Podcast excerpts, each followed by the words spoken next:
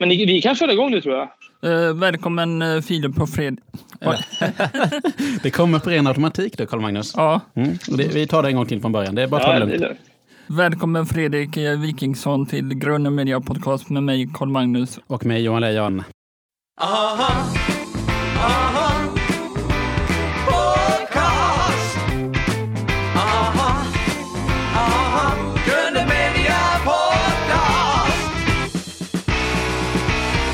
Ja, jag tackar så mycket för detta. Jag hade ju för, förmånen att träffa en av er i... eh, Vad fan var det vi träffades någonstans egentligen? I Kungsbacka på Kungsbacka Biopa. var det. Ja, Och då eh, gjorde du ett outplånligt intryck på mig och tänkte den där, den där jävla podden ska vara med i. Sen så fick jag ju reda på sen när jag go- googlade att det har varit väldigt mycket bra gäster med. Ja, nej, men Ja. Vi, vi har ett hyfsat eh, track record. Det är, ju- det är ju, allt är ju Karl-Magnus eh, förtjänt. Han är ju eh, förmodligen Västsveriges mest ihärdiga bokare. Eh, Ja, han är en jävla networker. Alltså. Ja. Mejlar och har mig. eh, ja, exakt. Och jag försöker bara hålla mig fast vid det här eh, rusande tåget så, ja, så gott jag kan. Ja. Du är hjärtligt välkommen att vara gäst i podden. ja, det är jättekul. Ja. Hur är det med dig idag Fredrik? Jag är en person som kan svara väldigt länge på den frågan. Ja. Eh, Det är inte säkert att alla är intresserade, men jag, är, jag skulle säga att jag är på, uppe på 85 procent kanske. Ja, Ja. Jag har haft en väldigt lång jobbvår med mycket tv-inspelningar och vi hade eh, premiär på vår film och lansering på den. Det var mycket psykisk ångest med det.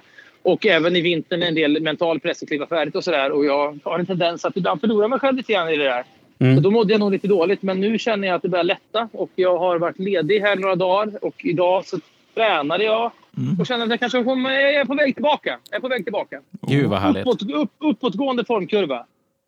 Det låter ju fantastiskt bra. Du sa ju med Tårtgeneralen där eh, att ni har lanserat mycket med den. Och ni, ni var i USA och vände bara häromveckan och mm. lite filmfestivaler så här. Nej, vi var i Seattle på en filmfestival som är, det är nog en av USAs största. Det är väldigt många filmer som visas där så man försvinner ju lite grann i bruset såklart. Men vi eh, hade en visning. Eller det var två visningar. Vi var med på en av dem och så fick man göra intervjuer med liksom amerikansk press. Och det var jävligt roligt. Alltså, fruktansvärt. Det var, dels var det kul för att ja, det är fantastiskt att någonting man har slitit med hemma. Att det kommer liksom amerikaner och springer fram till bioluckan och frågar Is this the screening for the Take General? Som den heter på engelska. Och man har lust att säga till dem no, just go away. Man, man känner vad fan, vad, vad fan ska de ha med det här att göra för? Men alltså, så har de sett- den och så, I Sverige vill ju alla veta hur det är att jobba med Persbrandt och sådana här kändisar och sånt. Ja, men precis. Eh, och i USA är de helt ointresserade av det, för de vet inte vem han eller vi är. Så att det, man, man får en helt annan typ av intresse för... Och det är inte så att vi vill ha ett visst typ av intresse, men det är kul att få en annan typ av frågor bara. Så vi Ja. var väldigt... Det var två intensiva dygn där som vi hade väldigt kul med. Ja. Vad kunde vara en typisk fråga som ni får av amerikanska pressen där? Ja, men det sjuka är att de har liksom inga typiska frågor. Det är väldigt... Eh, ja, men de, lite så här att de pratar om... Den här filmen handlar om småstadens revansch på något sätt. Mm. Och det är ett ämne som... De, du vet, det var någon från, som kom från en liten stad utanför Seattle som heter Aberdeen där Kurt Cobain kommer ifrån. Ja, just det. Just det. Mm. Och då, ja, men jag kände igen mig i det här att komma från en liten stad. Och, och nu pratar jag inte mycket om småstad storstad-grejen för det är en, ganska viktig grej i USA också nu med folk känner sig överkörda av Washington och så röstar de på, på Trump och sådär. Så att det är liksom... eh, Det var ganska vanligt. Men Ja. det var även en, en del så jävligt... Någon som hade läst en bok av Walt Whitman som är någon 1800-talsförfattare. Han tyckte jag kände igen teman från Walt Whitman. Jag undrar om vi var inspirerade av Walt Whitman. Och det var vi inte. Och då nickade ni bara och sa ja, men det är klart vi är det. Ja, verkligen. Glad you, glad you saw that. Ja, ja men härligt, härligt. Vem kom på namnet eh, Tårtgeneralen och eh, varför just eh, världens längsta eh, smörgåstårta? Ja, alltså han som kom på... Hasse P som karaktären heter. Eh, han kom ju på att göra en lång tårta. Det vet, vi har inte riktigt fattat riktigt varför han just föll för det. Han, mer än att han gillar smörgåstårta väldigt mycket. Så Ja. att det var ju hans idé då. Det var bara ett sätt att slå rekord. Liksom. Det var väldiga rekordtider på 80-talet när det här skedde i Köping. då. Mhm. När vi då skrev en bok om det här för tio år sedan, då behövde vi en eh, titel. Vi hade lite olika titlar. Jag vet att hade vi en titel så att det skulle vara upp som en sol. För det var lite det som hände för honom, att han var upp som en sol och ner som en pannkaka. För allt gick så dåligt för honom efter den här tårtan. Men sen, jag tror att det faktiskt var min idé med Tårtgeneralen. För tårt, det, var, det är här kombinationen av tårta och general. Liksom, att det är liksom en krock i det på något sätt. Att man har aldrig hört det ordet förut. Men man begriper Nej. det ändå på något sätt. Så att, Filip skulle säkert säga att det var hans idé, men jag är ganska säker på att det var min idé. Ja, men då får vi fråga Filip samma fråga där. Ja, eh, och se vad vi får reaktion på det. Ja, ja men det är ju en härlig krock där med eh, bakverk och eh, militärtitlar. Ja. När ni skulle göra reklam för Tårtgeneralen, vem kom på idén när ni skulle göra turnéer runt om i Sverige? Fan, det är en motorcykeldåre som kör förbi med motorcykeln låter mycket. Då sådana människor ska skjutas. Fy fan, det är så jävla kuklöst att köpa en motorcykel som låter mycket. Det är så jävla beklämmande. Men för så som frågan då. Jag tror att det var Philips idé. Han ville väldigt gärna göra en sån här turné. Och åka, han ville ha helikopter och hela kit. Jag försökte förklara att helikopter... Coolt. Det, liksom, det blir nästan, ja, jag vet, men det går nästan fortare att köra bil eftersom det är så pass små avstånd, åtminstone liksom i södra Sverige. Att Ja. det bara är krångligt att ha en hel helikopter och dyrt ska vi inte tala om. Att, Ja, eh, nej, men men, precis. men det var fyra jävligt roliga intensiva dygn när jag körde varenda jävla meter. Och det var, jag tror vi snittade 160 kanske eh, kilometer i timmen. Det var fruktansvärt. eh, Vi låg efter i schemat hela tiden. Ja, Och då vill man också, när man träffar sådana som är liksom, man vill... Ja, alltså alla människor man träffar vill man ju ge lite tid Mm. och inte framstå som stressad och dryg. Liksom. Då, då, ja. då, fram, då är det helt meningslöst att åka till Kungsbacka om det enda folk tycker om är att man är dryg och stressad. Så att det blev en slags liksom, märklig upplevelse av att vara liksom stressad som ett svin och sen vara avslappnad i 19 minuter in i foajén och sen stressa som ett svin igen. Jag tror att i någon av de dagarna gjorde vi åtta städer. Liksom.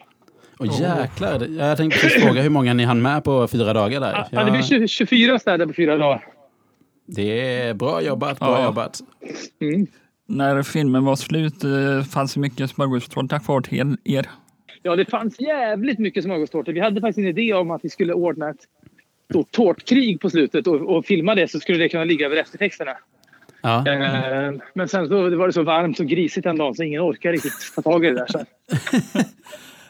det var sommar, förra sommarens varmaste dag när vi spelade in det där. Det var ju tur för det var, vi ville att det skulle vara bra väder. Det hade Ja. varit hemskt om Ja. det hade regnat men det var för jävligt. Alltså, vi höll ju på liksom hela dagen och så var det väl 32 grader varmt. ja, så varmt som idag. Att det är 30 grader. Ja.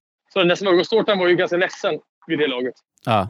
Vilken av alla era produktioner, för ni har gjort otroligt mycket saker, skulle du säga att ni är mest stolt över? Alltså, Jag är stolt över Tårtgeneralen men det är tråkigt att svara det eftersom man är mitt i det. Liksom. Ja.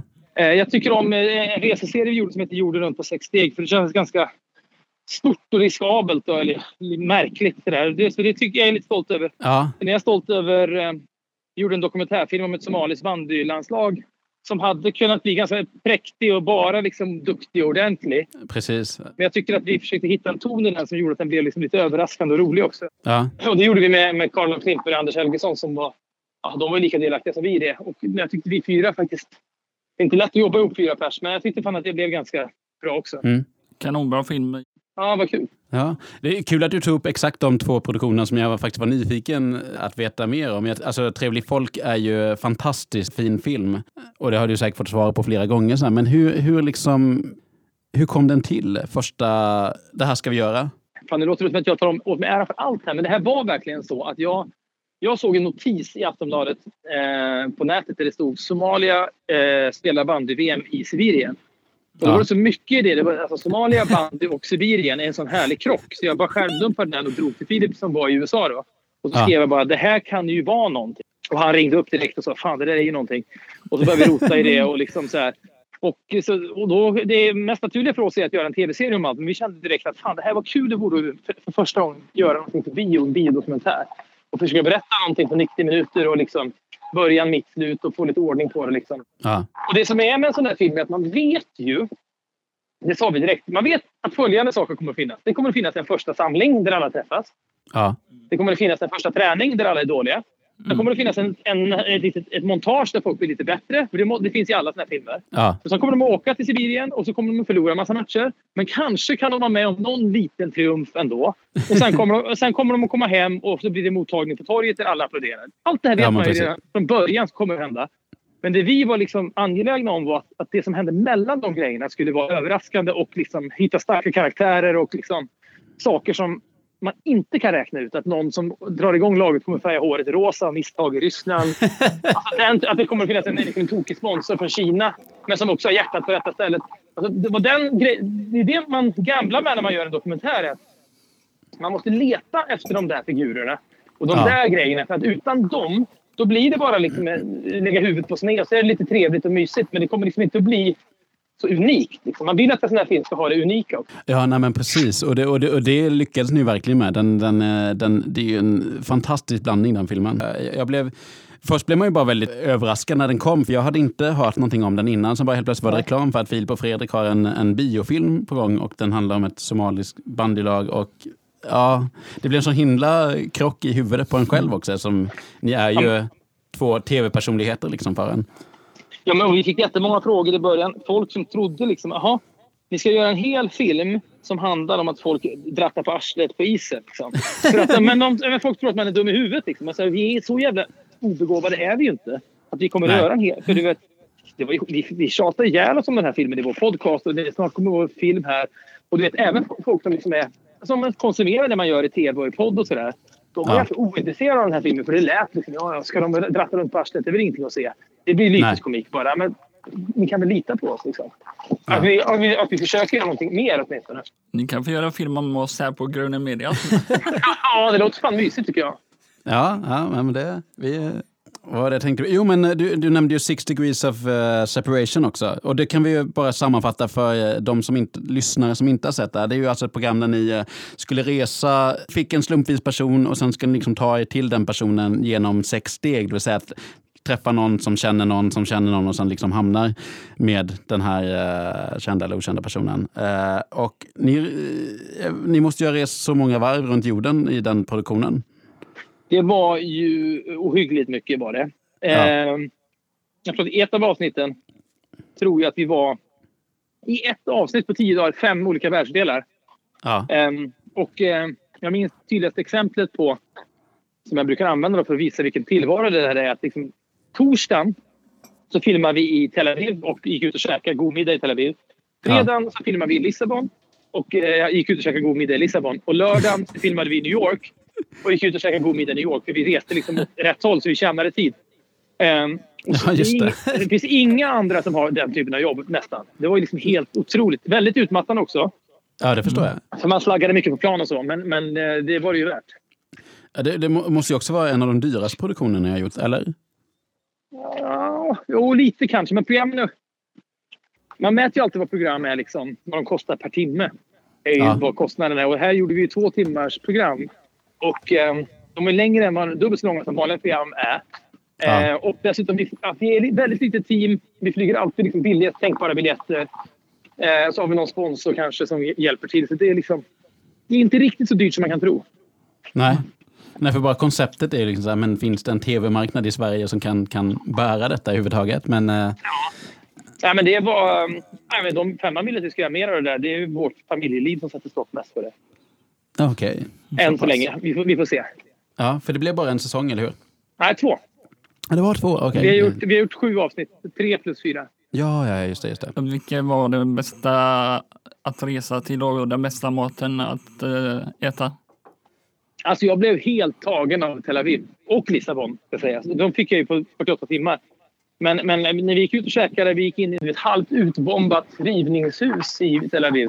Man gick igenom Ja. någon slags halvt igenrasad trappuppgång. Så kom man in på innergården. Så finns det åtta restauranger där. Eh, Oj. Med massa kulörtlyktor och så jävla mysigt var det. eh, Tel Aviv var ju grymt. Alltså. När ni spelar in eh, Breaking News, hur går det till eh, bakom kameran då? Ja, det, det är inte så jävla spännande egentligen. Det är att det är, vi har ett gäng redaktörer som är skitroliga och bra och som letar efter lustiga saker att ta upp i programmet. Ja. Och sen så har vi ett möte klockan 11 på dagen när, när de liksom pitchar det här som man säger. Och de, det här tycker jag vi kan ta upp och det här tycker jag... så får Filip då, som är med i det mötet en massa idéer. Och sen bestämmer han och redaktionen att ja, men det, så går det till att Filip och, och redaktionen bestämmer det här är innehållet. Och så ringer Filip mig. Och så berättar han för mig det här ska vi ha med och så, så, så sitter jag och skriver det. Ehm, Men, men då så... alltså är det jag som sitter och skriver det sen Ja, okej. manus, manuskort helt enkelt. Så att, eh, det är ett samarbete på så sätt. Men Filip är den som är lite mer, bestämmer lite mer än jag vad som kommer med. Ja, alltså det känns som att balansen där mellan er är ju ofta liksom så att Filip eh, presenterar saker som är lite outrageous och eh, du reagerar på det. Ja, exakt så. Och, det- är liksom, ofta är det så. Filip har... Han tycker... Han blir förtjust i konstiga grejer. Då får jag bli lite som tittaren som inte riktigt förstår. Jag måste liksom, för tittarens skull Ja. För jag var den som gör... Men vänta nu Filip, vad är det du menar här egentligen? Du menar alltså att jag får vara liksom lite mer förklarande. Dels för att jag själv ska förstå vad fan han pratar om. Dels för att tittarna ska göra det. Ja. Vem kom på den här flanellografen och eh, de här fem snabba i början? Det, det, det, är så länge sedan nu, så att det vet jag faktiskt inte. Det är mest bara en ram för att man ska ha... Att det ska finnas någon slags känsla av framåtrörelse. Nu är vi färdiga med en punkt och går vi vidare. Ja. Um, men det är, något, det är lite sladdrigt allt det där egentligen. Alltså, det, mm. Programmet är, liksom, det är en femling som vi kallar det för. Och sen ja. är det lite till på slutet. Ja. Så det, är liksom, det är lite orent. Ibland är det någon kändis, Oldsberg sitter där, eller så ibland är det någon panel. Vi, ska, vi funderar på när vi ska göra det i höst här, att man gör det lite annorlunda då kanske. Ja, Okej, okay. vad funderar ni på för ändringar då? då? Nej, mer, inte mer än att det är fortfarande så att programmets själ är liksom femlingen och den mixen som är där i. Och sen så är det, det andra har en tendens att vara lite mer by the way. Nu slänger vi in det här också för att fylla ut timmen. Detta är inte, ja. det är ingen, ingen liksom kritik mot de som är med, för de är kanon. Men det är liksom... Ibland kan jag känna att vi kanske borde ha en tanke kring den delen av programmet också, så här efter åtta säsonger. ja. Har du någon favoritintervju med Breaking News? Jag minns faktiskt en som jag tyckte jättemycket om för ett par säsonger sedan när vi hade ett band från Gotland. Vad fan heter de nu då? Hmm. De hade varit med... Det här kommer jag komma på. Men de hade varit Den med jag kan komma på i Einbusk, men det är inte de ni tänker på. Nej, Eller de det, du tänker på. det här är ett yngre band, ett indieband. De hade varit med i SVT mm. Morgon och haft en jättemärklig intervju där. Och så, okay. tog, vi, så tog vi in dem... Kartellen tror jag de heter. Och då fick de vara med hos oss och då var de så jävla härligt annorlunda och det är jävligt svårt att ta in människor i studio och få det att flyga för det blir ofta liksom lite korthugget. Och jag och mm. Filip tycker egentligen mer om att träffa folk på fältet. Liksom. Ja. Men de, men eh, heter de, kan inte Kartellen heter de inte Kartellen är ju, är ju ja. den här hiphop-gruppen från ja. Eh, Skåne. Det här, mm. det här är ett namn som låter som Kartellen, men det är inte Kartellen. Okay. Och det är ett band som är från Gotland. Det man får googla. Ja, mm. bestämd form singularis. Ja, exakt. Mm. Har du något eh, favoritklipp eh, från eh, Breaking?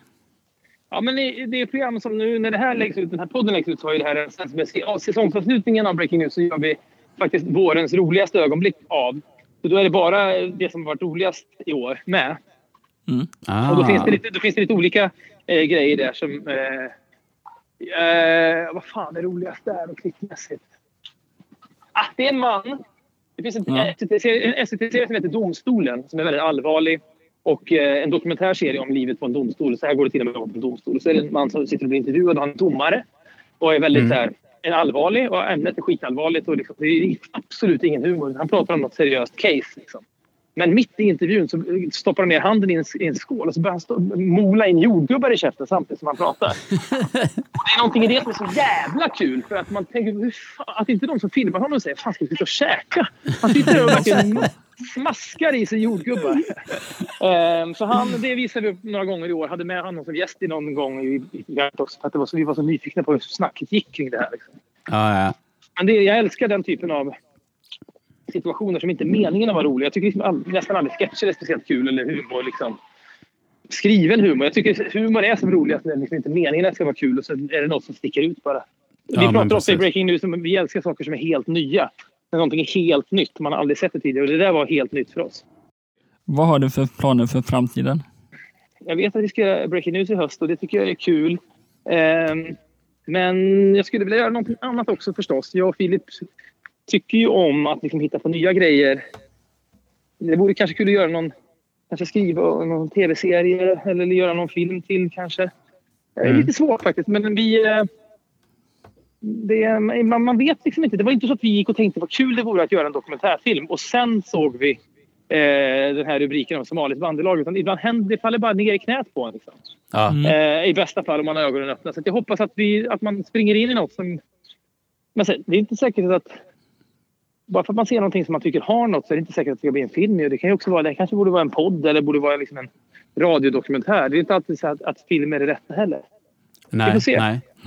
Men eh, ni är ju väldigt bra på att eh, hitta på eh, nya grejer så att säga. Eh, eh, alltså finns det, det känns som att det finns några andra i Sverige som har haft så många olika program och även program inom olika genrer som, eh, som er två. Jag vet inte, finns det någon som ens är i, i närheten där? Eh, man kan ju vara blygsam och säga, man kan vara blygsam och säga nej, men det är många som gör mycket bra grejer. Men ah, jag kan också ändå känna att vi... Eh, jag kan vara stolt ändå över att vi har gjort så allt. Alltså, gudarna ska veta att allt inte är bra. Eh, och det tycker vi inte nej. heller själva. Men jag, jag, tycker ändå att vi har, liksom, vi har gjort en scenföreställning. Vi har dragit igång en av Sveriges första podcast. Vi har skrivit böcker och vi har fått göra mycket tv, långfilm. Jag är, jag är stolt över att vi har gjort så mycket och det hade varit meningslöst om vi inte hade haft kul när vi gjorde det. Det är det som är den största bedriften för mig. Att vi, har så, vi är två bästa kompisar som har så jävla roligt ihop och ändå får hålla på. Ja. Uh, och med, med någon slags liksom, uh, lägsta nivå ändå. Liksom, så att det inte bara är skit. Men, ja, men det, är så här, man, man, man, det går upp och det går ner men vi har alltid jävligt kul när vi håller på. Och ja. att, vi, att vi när vi drog igång tv då var det som att liksom, här är room service-killarna. De gör room service. Här har vi äntligen hemma. De gör äntligen hemma. Mm. Att man, liksom, man, man, var en tv-person som gjorde en typ av grejer. Liksom. Ja, men precis. Vi, och, vi var, liksom, och vi började göra något program och så kände vi ganska snabbt att nu vill vi göra något annat program. Ja. Och då var det väldigt... Det tror jag är därför vi har varit liksom, kanal 5 lojala liksom, för att de har låtit oss göra valvakor i amerikanska val och kommentera Oscarsgal. Vi har fått göra liksom, mycket annorlunda grejer och det är det som gör att... För mig har det varit... Eh, det är en av de stora glädjeämnena att vi har fått göra så mycket olika grejer. Är det svårt att köra utan manus i podden? Jag tror det finns inga alternativ för oss där, för vi har så lite tid att göra podden. För ofta är det så att vi liksom har ganska mycket att stå i och sen har man en timme när man pressar in podden.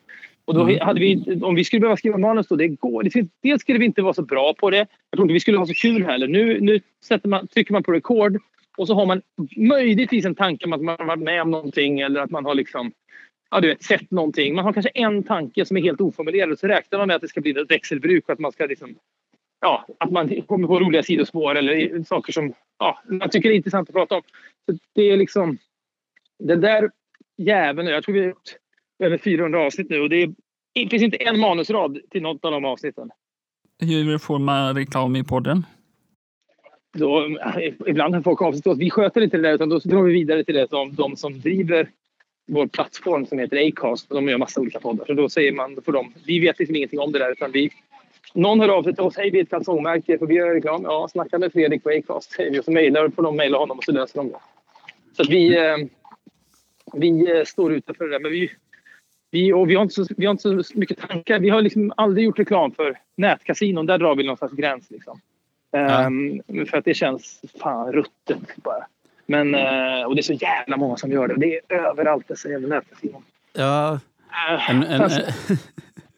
en annan man, eh, känd podcastduo gör ju väldigt mycket reklam för ja, uh, nätkasinon där som vi kanske inte ska... Nej, men vi har, där har vi, det kan jag också det, vi har liksom tackat nej till jävligt mycket pengar för att man känner att det kan man liksom inte stå för. Sen nej, förstår jag också att det, det är hårklyverier också. Fan, jag vet inte om alla mina produkter som jag gör reklam för är kanon i alla led. Eh, det är klart att det finns eh, eh, Nätkasinon sponsrar Kanal 5 som ligger mellan våra mm. programakter. Och, jag menar, men vi, kan inte, vi, äger liksom, vi äger podden så där kan vi säga nej, men vi äger ju inte Kanal 5.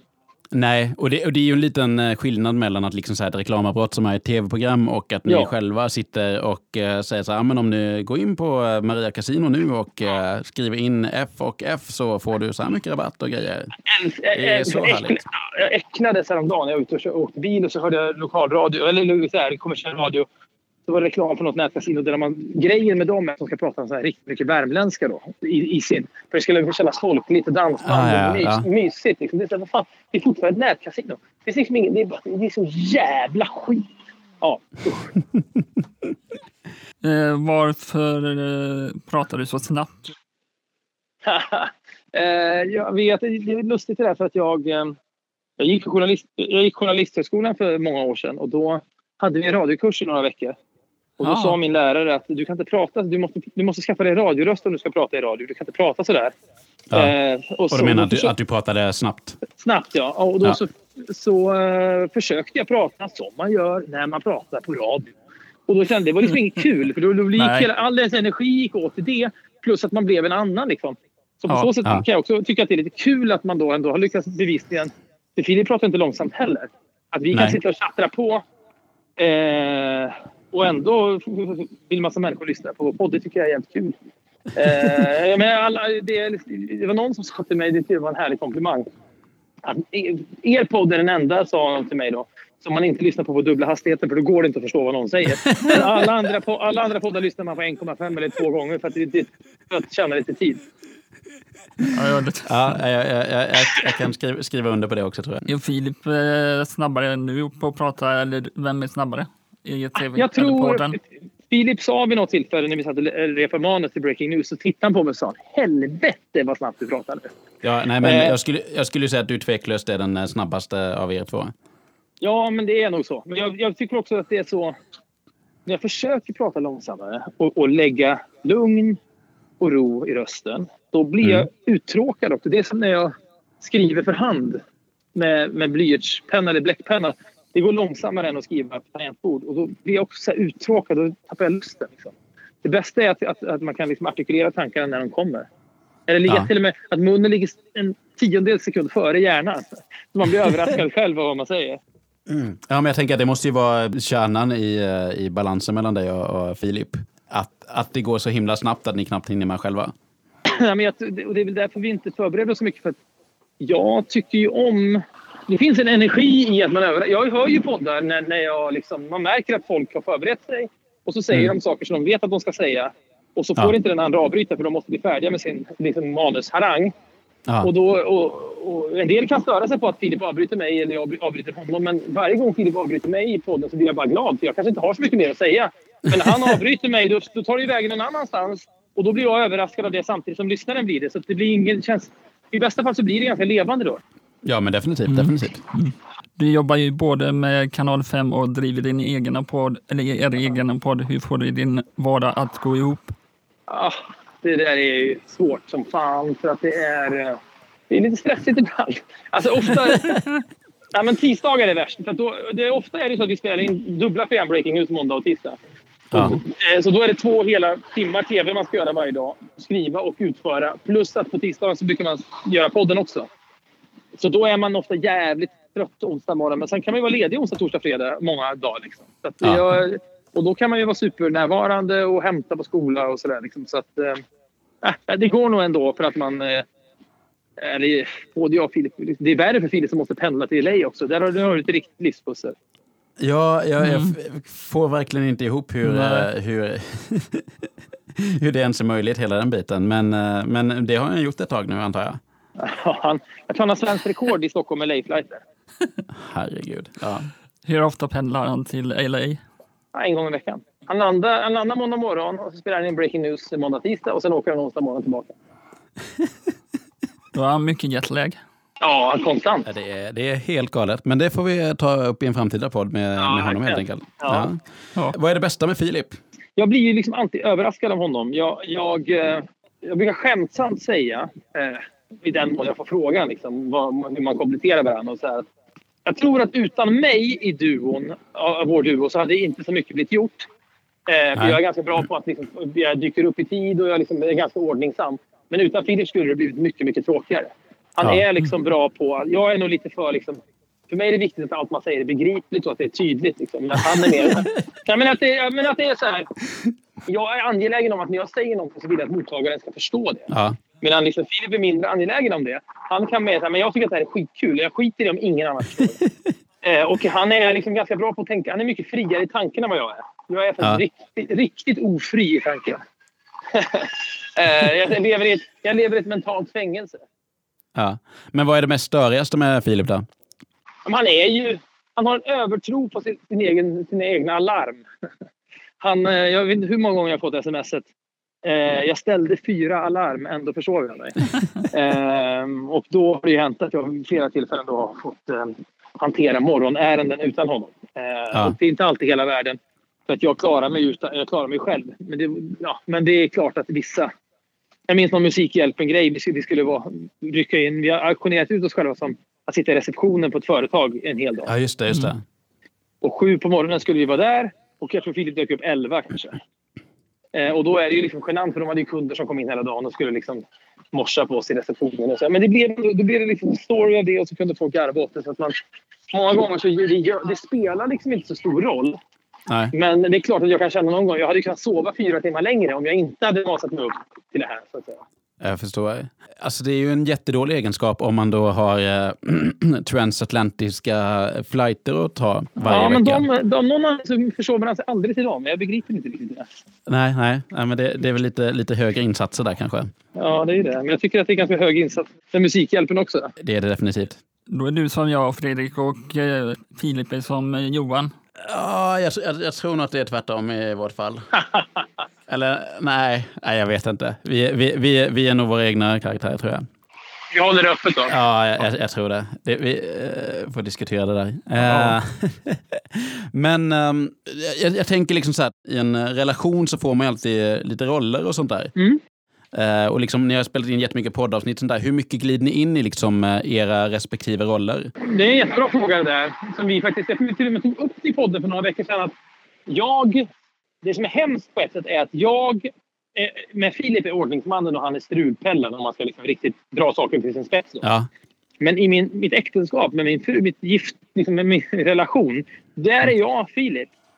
Mer, för att hon är ännu mer ordningsam än jag. Och då blir, det är lätt så att när man, när, när man är den som är snäppet mindre ordningsam än den andra, då, då förstärks den egenskapen ganska ordentligt. Men den Ja. förstärks bara i min relation till henne. För i min relation till Filip så blir jag ju, går jag åt andra hållet. Så att jag känner mig helt kluven där. Men det är väldigt lätt så tror jag att, att när roller sätts så är det inte så, inte, inte så att de bara befästs utan att de också förstärks. Att man blir ännu Ja. mer så. Och däremot kan jag tycka att det är kul då ibland om man har en diskussion där det visar sig att jag i den diskussionen inte intar den väntade rollen utan man, att man leker med det där. Men oftast blir det ju inte så. Nej, men jag, jag är helt med dig på den. Att, eh, jag kan känna igen det från, eh, från olika relationer också. Så att antingen är man eh, den, den, den struliga virrpellen eller den som eh, bokar alla biljetter och bokar alla hotell. Ja, ja men exakt så. Ja. Eller bokar alla artister. Eller bokar alla artister i ditt fall. Ja, Ja, Det är väldigt tydligt vem som har den rollen av oss två i alla fall. verkligen. vem gör det? Filip eller Fredrik? Ja, det är nog Filip lite mer så. Han är nog mer att han kan liksom mässa någon GV och säga snälla kom till vårt program. Så jag har lite så här ångest för sånt. Det- är Filip mycket bättre på. Det, är ju alltid kul att bara veta saker om, om eh,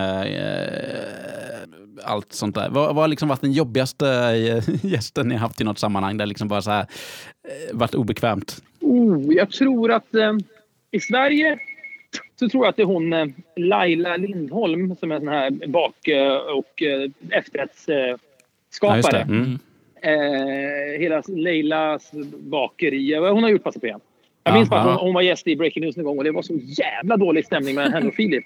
Att det, det, verkligen, det verkligen skar sig på något sätt. Och jag var tvungen att säga det. Fan vad det är dålig stämning här nu. Ja. Eh, det, det var så påtagligt och då var det live-tv så det var märkligt. Jag vet inte riktigt vad fan det var men det, det ordnade sig säkert sen. Men Nej, men det, ibland gjorde- kan det ju bara bli så. Eh, Ja. och det, man kan inte sätta finger på det. Det är inte så att man har någonting emot personen egentligen, bara att det, Nej, nej. eh, det ska skära sig. Ja, Och sen ja. internationellt så intervjuade vi en skådis en gång för massa, massa år sedan som heter Gary Busey. Som var med i massa, i några Dödligt vapen kanske eller något sånt där var han med i. Och hade lite, lite andra roller. Oscarsnominerad någon gång för en Buddy Holly-film. Han var så jävla jobbig. Men det, var också, det blev också kul innehåll för att han var så eh, konstig. Men, men det var ju... mm, Så fort du rullar och du får ut galenskap av någon, då är det, då är det värt något sätt. Då Ja, kan man stå ja. ut med vad som helst. Men när man, när man sen säger så här. Nej, nu ska vi käka middag och summera den här dagen. Och så ska man då sitta med honom i sex timmar när han bara ska liksom gasta. Då blev, och man, inte, man kan inte ens få ut någonting av det. Då kändes det långt. Jag hade, jag hade kunnat som återbetalning till honom så att säga. Att vara schysst. Ja. En vanlig middag, det hade varit helt okej. Det får jag ju stå ut med. Det får man ju ge och ta. Men sex timmar. Det var ren galenskap alltså. Gary Busey, alltså. Jag för mig att han var med i uh, Celebrity Apprentice med Trump Ja, också. det var. Och uh, Meatloaf var med också. Ja, Att det bara var en... eh, jag har bara sett enstaka klipp från det, men det var väldigt, väldigt mycket galenskaper i ett och samma program. Eh, och folk som bara så här, utan anledning skriker på varandra och håller på. Som, Ja. eh, som det är bra amerikansk tv. ja. Hur är, hur är Edvard Blom som gäst? Jag såg är- igår på tv. Det är faktiskt underbart varje gång Edvard är med. Vi, eh, vi, han, han är ju, vi var ganska tidiga. Det var Filip som upptäckte honom i någon liten serie på TV8. Eh, Ja. som, han hade någon dokumentärserie och Filip sa den här killen måste vi ta in. Och så, ja, ja, visst kan vi göra. Så tänkte man, det är många gäster som kommer och går i Breaking News. Och så dök han upp den första säsongen av Breaking News och var så jävla man kallar det en del gäster det för tomtebloss när de kommer in och liksom så är det, blir det fyra riktigt härliga minuter. Sen kanske det räcker så. Mm. Eh, och, han, och då minns jag första gången han var med till Jesper. Fy fan vad bra han är. Så vi har, ja, det är lätt en breaking news-gäst vi har haft med flest gånger. Vi måste ha haft med honom Ja. 50, 50 gånger kanske. Jag tycker alltid det alltid säger någonting kul. Han är jävligt härlig. Eh, Edvard Blom är ju väldigt eh, Filip och Fredrik-kompatibel, får man ju ändå säga. Ja, men alltså, jag tror att vi går verkligen igång på... Det finns en passion hos honom. Det är inte bara personligheter utan det är jättemycket passion för allt ifrån Ja. knästrumpor till, liksom, till att han hatar Systembolaget, till att han älskar tysk, tysk mat. Och det finns också väldigt mycket kunnande. Eh, Ja, så jag, jag ja. tror att liksom kombinationen stark personlighet och passion eller kunnande, det tycker jag är jävligt eh, smittande. Ja. Han måste vi intervjua Johan. Eh, Det tvekar jag inte på att vi kommer göra förr eller senare. Du får med Fredrik. Ja. Vad tänkte jag på? Jo, men eh, jag tänker ju på alla hundra höjdare och sånt som ni har träffat. Sånt där. Eh, Vem sticker ut i, i ditt minne där då? Det var faktiskt, eh, jag tror att det var en man som hette Edvin Jonsson som var Ja. känd. Han var känd i Ljungby tror jag, i Småland för att han, han gick klädd med, han var sminkad till kvinna i ansiktet men i övrigt var han helt klädd som man. Ja, Eh, och folk tyckte att han var så udda och, och i bygden och sådär så gjorde vi ett porträtt på honom. Några, fem, sex minuter bara men efter det så så eh, hörde hans barn av sig och sa att det var så fint. De tyckte om det så mycket. För att, och det var en, en, ändå en konsekvens av 100 höjdare. Att det var väldigt vanligt i små orter att det är någon som är lite udda men det är ingen som frågar varför eller pratar med dem. För de, man tycker nästan att det är lite skrämmande. Istället så Aha. går man och tittar på de här personerna. Men nu förstod plötsligt folk varför han var sminkad till kvinna och liksom hur han resonerade och hur det såg ut hemma hos honom. Så han blev ju liksom... Folk började hälsa på honom på stan på ett annat sätt än innan. Och det var inte därför vi gjorde det som någon slags samhällsgärning. Det var bara en konsekvens av det. Vi var ju bara nyfikna. Aha. Men, men ehm, han, var, vi gick faktiskt, han dog för några år sedan, så vi var på hans begravning då för att hans barn hörde av sig och tyckte att det, ja, det kunde vara fint. Och det ville vi ju gärna göra också. Ja. Och då var det rörande att höra just att folk... Ja, men att ibland kan... Det är lätt att tro att det finns också en bild att tv åker runt och plundrar liksom landsorten och sen så åker man till Stockholm och så har man liksom för att tjäna pengar. Och det gör man Ja. också. Men ibland kan det också vara så att, att genom att visa och bara snacka med folk och säga "Var- varför är du så här? Du, jag, vi har aldrig träffat någon som är så här. Varför är du så här? Och så berättar de det. Då kan det skapa lite mer förståelse kanske också. Jag tycker att det finns, finns ett stråk av det i Tårtgeneralen och trevligt folk också. Att, att man liksom så här, folk som är annorlunda kan man också lyssna på. Liksom. Ja. Ja, nej, men det, det, det kan jag verkligen eh, tänka mig att, eh, att många av de intag ni gjorde med 100 höjdare hade den effekten. Jag är ju själv från, eh, från Kalmar så att jag har lite en eh, grej med den här gatumusikanten eh, Ingvar Hägg som ni eh, Ja. Ja. intervjuade. här. För han var ju någon som alla i Kalmar kände till men eh, som kanske inte så många kände. Eh, så att det blir ju verkligen samma, samma effekt där. Eh, och sen är min, eh, min barndomsväns pappa är Gunnar James Bond-chefer också. Så att, Aha, eh, okej. Ja, så det att, var eh, starkt. Ja, och Gunnar, Gunnar är ju själv väldigt nöjd över det inslaget. Så att har ju han visat flera gånger när jag varit hemma där. Ja, jag tycker det, det kanske inte var... Alltså han var ju så medveten om att han var annorlunda. Och det är Ja, liksom- nej, precis. Så att det var, man kände väl efteråt att det där var helt okej. Men de bästa inslagen kände man när folk liksom inte... Det var någon som hade uppfunnit en egen tonskala som vi träffade ute på Tjörn. Som hette Ja, Björn det. Thornett, han, tror jag. Eh, De människorna som var sanna excentriker och helt omedvetna om att det de gör är annorlunda egentligen. Eller det är inte därför de gör det. Det är de man blir extra kär i. Jag gillar ju liksom Gunnar Schäfer också. Ja, men, det var, men med honom så han är ju fullständigt medveten om, det är lite kalkylerat såklart att han gör det här och så har han en 007-pizza och du vet sådär. Men det ja, var, nej, men precis. Ja, Eller, eller att han liksom bara eh, släpper små läckor till Aftonbladet om att han ska vara skurk. Eh, Ja. Någon liten henchman i nästa James Bond-film och sådär. Ja, väldigt, eh, väldigt kalkylerat. Men eh, Ja. en, en fin man ändå. Ja, verkligen. Om man ska vara gäst i Breaking News, hur gör man då? Du, om man vill vara gäst i publiken, då är det i Filmhuset. Nu kommer det ju att ligga i, i sommarlov här. Jag tror vi drar igång igen slutet på augusti och vi älskar ju...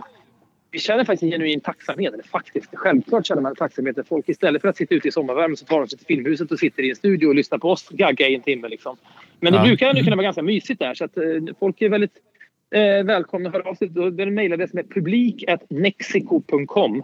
Och Nexico stavas med Niklas i början och K som i, som i Karl, eller Karl ska man inte säga, det kan ju stavas på flera sätt. Men, men som, eh, vad finns det för ett ord som bara kan börja på K? Eh, kaviar. kaviar. Publik.nexico.com. Yes. Mm. Ja, men då får du skicka ett mejl dit sen, Ja, Carl Magnus. Eh, Jag tror att vi har kommit fram eh, till eh, slutet av intervjun. Om det inte är något som du själv känner att du vill lyfta som du inte haft möjlighet att lyfta i, i er egna eh, högoktaniga podcast. Nej, men det är nog bara lagom nu för då kan jag åka till, tillbaka till skolan. För nu ska de eh, tas till Vasaparken i Stockholm för en liten picknick. Ah, härligt. Ja, men då tycker jag att vi hoppar in på fem snabba till Fredrik Wikingsson. Fem snabba. Ja. Seattle eller Vänersborg? Oh, jag måste ju säga Seattle. Breaking news eller eh, podcast? Jävlar du var svårt. Ehm, men jag måste nog ändå säga podcast. John Kronman eller Torsten Flink? Vad heter han? Johan Kroneman tror jag. Ah, Johan Kroneman? Åh oh, herregud, då är det Torsten Flink alla dagar i veckan. Lars Winnerbäck eller Mikael Persbrandt? Du, det kan, jag kan inte svara på den. då säger jag... Då, då, då, ja, men det är så jävla dött lopp. Det är så kul när man... När, det är så mäktigt när man får man testar att göra nya grejer och så gör man film och så får man lära känna både Persbrandt och Winnerbäck och båda är så jävla härliga. Så att, nej, jag är liksom, de var fantastiska och Winnerbäck gjorde filmmusiken till oss och han har aldrig gjort det tidigare. Nej, det är dött lopp där tyvärr. Eh, Tesla eller eh, Ruben Östlund? jag skulle säga att Ruben Östlund är Tesla i Sverige. han, det, det Tesla är och Elon Musk har gjort för, för elbilsverksamheten och liksom att våga sticka ut och vara kaxig, det är vad Ruben gör för Film-Sverige. Ruben är kanske det viktigaste vi har. Så jag säger faktiskt Ruben då hellre. Fint. Har ni gjort honom eller? Eh, Ruben Östlund? Nej, det har vi inte gjort. Jag tror att han eh, känner att han kan vara lite knepig att få tag på. Nej, men ni hade gjort, ni hade gjort Robert såg jag. Vad sa du Robert? Uh... Robert Gustafsson hade gjort det. Ja, det var en uh, oväntad bokning att få. Men Carl Magnus lyckades bryta ner någon uh, kontaktperson där. Hur lyckades du med det Carl Magnus? jag vet inte. Jag bara mejlar frågorna till någon kontaktperson. Så... Du, du mejlade till ganska många kontaktpersoner till Robert Gustafsson vill jag minnas. Det är ju någon som du har pratat om många ja. år. Ja. Han, han är pedant så han vill ha frågorna i förväg, Robert. Ja, ja, det är klart. Ja, okay. ja precis. Så strök han fem av frågorna som vi hade där. Ja. Eh, och det var inget, inget direkt mönster till vilka han inte ville svara på eller ville svara på. Ja, okay. ja, ja. Eh, innan, vi, innan vi släpper dig för dagen skulle vi vilja eh, göra någonting vi kallar för följdfrågan. Det vill säga att vi mm. eh, kör en eh, fråga från en tidigare gäst vidare till eh, nästa gäst. Mm. Och jag tror att Carl Magnus har en fråga där från tidigare gäst. Vi intervjuade magikern Stefan Nordberg i veckan Ja, men det är ju naturligtvis hur tänker de? Vad ja. håller de på med? Ja. Varför har de aldrig haft Stefan Odelberg i alla dessa program som de gör hela tiden? Ja, vi... Kan de inte ringa mig så jag får vara med? nej. Ja, nej, men jag vet inte. Fan, det, är någonting. det har väl aldrig funnits någon riktig anledning då. Det är väl... Eh, varken jag och Filip är supersålda på trolleri. Eh, även om jag tyckte att den här eh, David Blaine, den amerikanska eller brittiska vad han nu är. Ja. Uh, han gjorde några sån här uh, en timmars special på, som ligger på nätet nu. De är helt jävla otroliga. Men när, när Odelberg blir lika bra som honom, då kommer han att vara given hos oss. och, vi, och vi med. Ja, ja. när du blir lika bra som eh, David Blaine. Uh, ja. Fast, ja, ja, men den är bra. Fast jag är bättre. Det är bara att sätta igång Eva. Ja. Då så ska vi också skicka vidare en fråga till nästa gäst och det är musikern Jens Lekman. Oj! Så om du fick ställa en fråga till Jens Lekman, vad skulle du uh, undra då? Ja, bra fråga du. Då ska vi se här. Jag ska tänka ut en fråga, för jag gillar ju hans musik. Ja, men det, det man alltid undrar med svenska artister som har rört sig utomlands är vad är deras liksom mest... Vad är Jens Lekmans mest minnesvärda internationella upplevelse med sin musik? Alltså när han varit ute och, och, och, och spelat utanför Sveriges gränser. Jättebra mm. fråga. Vi tackar så jättemycket för den. Ja. Och vi tackar dig så jättemycket för att du ville vara med och eh, tjata med oss en liten stund. Eh, det var så lite, så det var rent nöje. Mycket. Men eh, fan, ta hand om mig, vad kul att snacka. Ja, ja ta hand om dig också och ja. lycka till med sommarlovet. Ja, tack så mycket. Detsamma. Ha det bra. Ha det bra. Hej, hej. Hej. Hej, hej. Aha. Aha.